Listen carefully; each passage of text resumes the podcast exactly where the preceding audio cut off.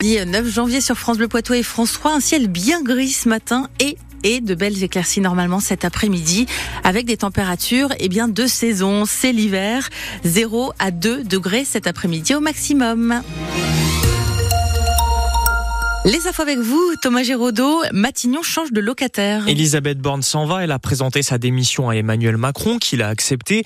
On en parle avec vous, Philippe Mouillet. Bonjour. Oui, bonjour. Un sénateur des Deux-Sèvres, président de la commission des affaires sociales. Est-ce que vous vous attendiez au départ euh, de la première ministre? Oui, oui, ce départ était attendu, même si avec euh, euh, Emmanuel Macron, il faut toujours être prudent parce qu'il peut y avoir des surprises, mais on pensait bien qu'elle allait partir. Pourquoi vous pensiez qu'elle allait partir justement? Elle a été fragilisée peut-être par la réforme des retraites et l'adoption difficile de la, de la loi immigration récemment? Oui, oui, oui, je pense qu'elle était en, en difficulté et en même temps, elle n'a jamais vraiment euh, imprimé sa marque politique. Euh, elle était avant tout la transmission du plan de la République et euh, avec une difficulté de dialogue avec les oppositions. Donc on, on voit bien qu'aujourd'hui, il y a un essoufflement globalement de la politique du gouvernement.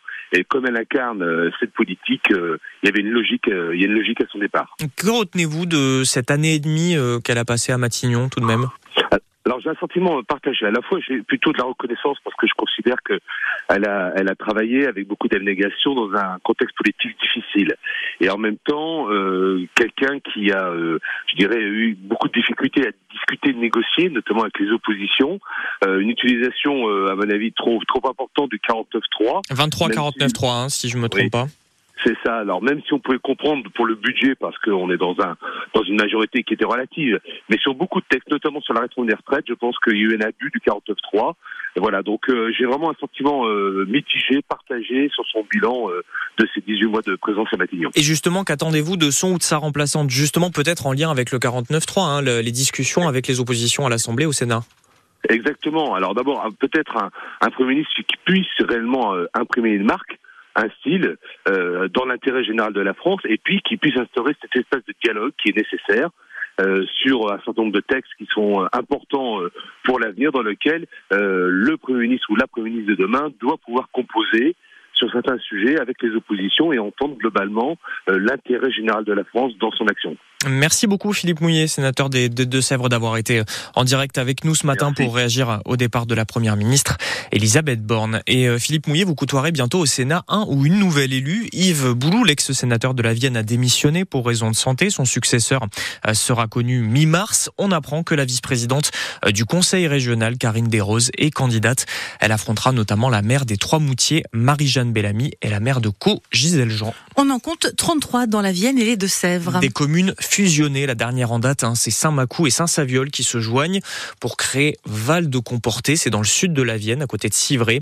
L'objectif pour les petites communes qui fusionnent, c'est de mutualiser les moyens, faire quelques économies et puis mener de plus gros projets impossibles en restant seul. En tout cas, c'est ce qu'assure Henri Renaudot, le maire de Saint-Martin-la-Palue.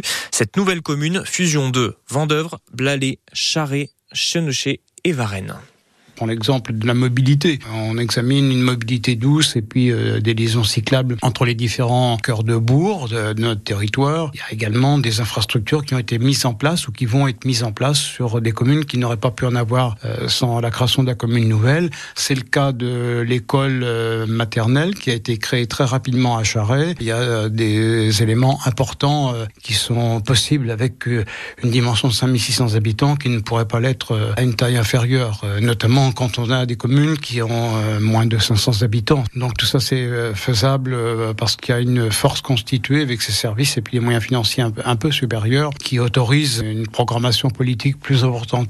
Alors plus de force politique hein, pour les élus, mais est-ce que les habitants s'y retrouvent si vous êtes vous-même dans une des 33 communes fusionnées euh, de la Vienne et de Deux-Sèvres ou que vous êtes voisin de ces communes? Appelez-nous pour euh, nous dire ce que vous en pensez au 05 49 60 20 20. On en parle dans un quart d'heure avec Jérôme Neveu, le maire d'une de ces nouvelles communes, Jaunet Marigny. On vous parle depuis ce week-end d'une affaire de carjacking, des conducteurs qui se sont retrouvés avec une arme braquée sur eux. C'est entré Chiré et Niort samedi matin, obligés de laisser partir les voleurs avec leur véhicule. Eh bien, deux jeunes hommes de 17 et 20 ans ont été placés en détention provisoire. Une information judiciaire ouverte pour chercher d'éventuels complices. Un apprenti de 15 ans est hospitalisé à Niort. Il travaillait sur un chantier, une grange en rénovation quand il est passé à travers le toit du bâtiment hier. Il souffre d'un traumatisme crânien. Une enquête a été ouverte par l'inspection du travail. Il fait très froid ce matin, vous l'avez évidemment constaté. Moins 7 par exemple à Partenay, à Mel, à Vendœuvre du Poitou. La Vienne et les Deux-Sèvres sont en vigilance jaune. Grand froid depuis hier soir. Et on l'entendait dans le journal de 7 heures, le gestionnaire du réseau électrique RTE a demandé à EDF de faire tourner à 100% la centrale de Civaux et ses 1300 salariés pour répondre aux besoins de chauffage. Enfin, une bonne nouvelle pour terminer ce journal. Si vous êtes une femme, bientôt un test salivaire très simple pour savoir si vous êtes atteinte d'endométriose. C'est une maladie très invalidante hein, selon l'ampleur des symptômes. Elle touche 2 millions de femmes en France. La haute autorité de santé autorise l'accès à un test jugé novateur. C'est une première étape avec peut-être bientôt un remboursement par la sécurité sociale.